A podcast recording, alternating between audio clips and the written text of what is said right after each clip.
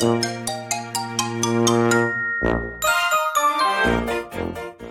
んばんは、たかしです。本日は9月5日火曜日、ただいま18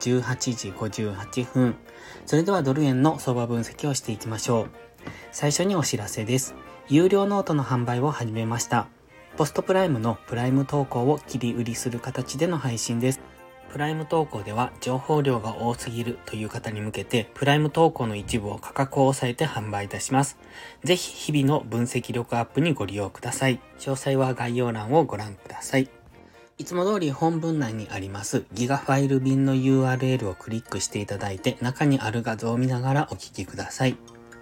ではまず4時間足からなんですけれども、4時間足直近の高値付近まで来ておりますよね。で、その前に一旦冷やしの概要です。現在冷やし、マックディは下落方向に動いております。ストキャスティクスは方向感なく動いているんですが、現在は高値圏付近にはあります。そして金曜日、先週の金曜日に GMMA に接触して、そこから本日で陽線3本目というところで、直近の最高値147.2付近を明確に抜けられるか、上抜けられるかどうかっていうところを見ていきたいですね。ただし、今、日足の GMMA にぶつかって上昇中ではあるんですが、日足の MacD ちょっと怪しいので、ここからの上昇は警戒が必要です。では、4時間足の画像から見ていきましょう。まず4時間足、現在は直近の最高値付近、147.4付近っていうところまで上昇してきました。今までは黄色のボックスをイメージしていたんですが、そこを上抜けて直近高値付近まで来ております。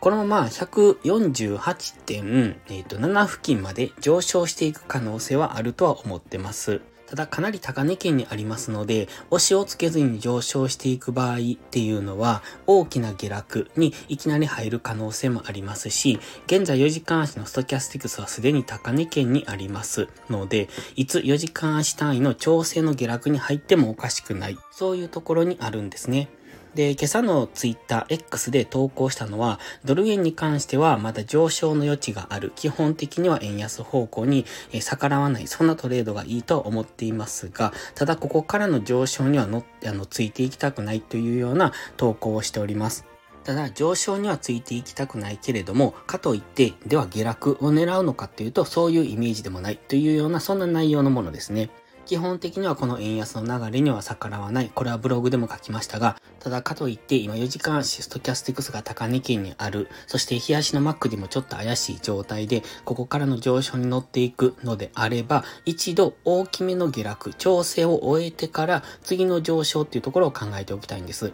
そして今4時間足は直近の最高値付近にありますので、なおさらここからの上昇についていくのは優位性がありませんね。ただかといって、あのトレードできないってわけじゃないと思うんですね。で、次は1時間足ですけれども、基本的にこの1時間足、昨日の動きを見てもわかりますが、じりじりと上昇してますよね。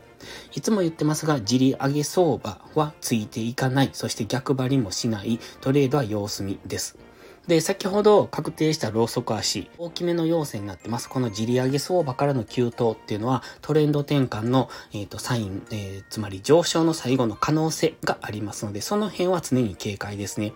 4時間足もそうでしたが、1時間足のストキャスティクスも高値圏にあります。ので、今4時間とか1時間足単位での調整の下落、つまり4時間足とか1時間足の GMMA ぐらいまでの下落はいつ起こってもおかしくない、そういう状態にある中で、ではどうやってトレードするのかっていうと、まず、えっ、と、次の画像、15分足がありますが、ちょっとこれ今朝の復習をしておきたいんですが、これ朝、あの、投稿したものですね。えっ、ー、と、ツイッター X に投稿したものです。黄色の矢印のイメージ。え黄色のラインが引いてますが、146.544を上抜ければそこからの上昇のイメージ。そして、あの、矢印途中で切れているというか、あの、短く、短めに書いてますが、えー、コメントとして147.2付近までの上昇という風に書いてます。現在ちょうど147.2付近ですので、これで一旦ターゲットを達成した。この147.2っていうのが1時間足、4時間足で見た直近の最高値に当たるところです。これでイメージ通り、あの、朝に投稿したもののイメージ通りには動きました。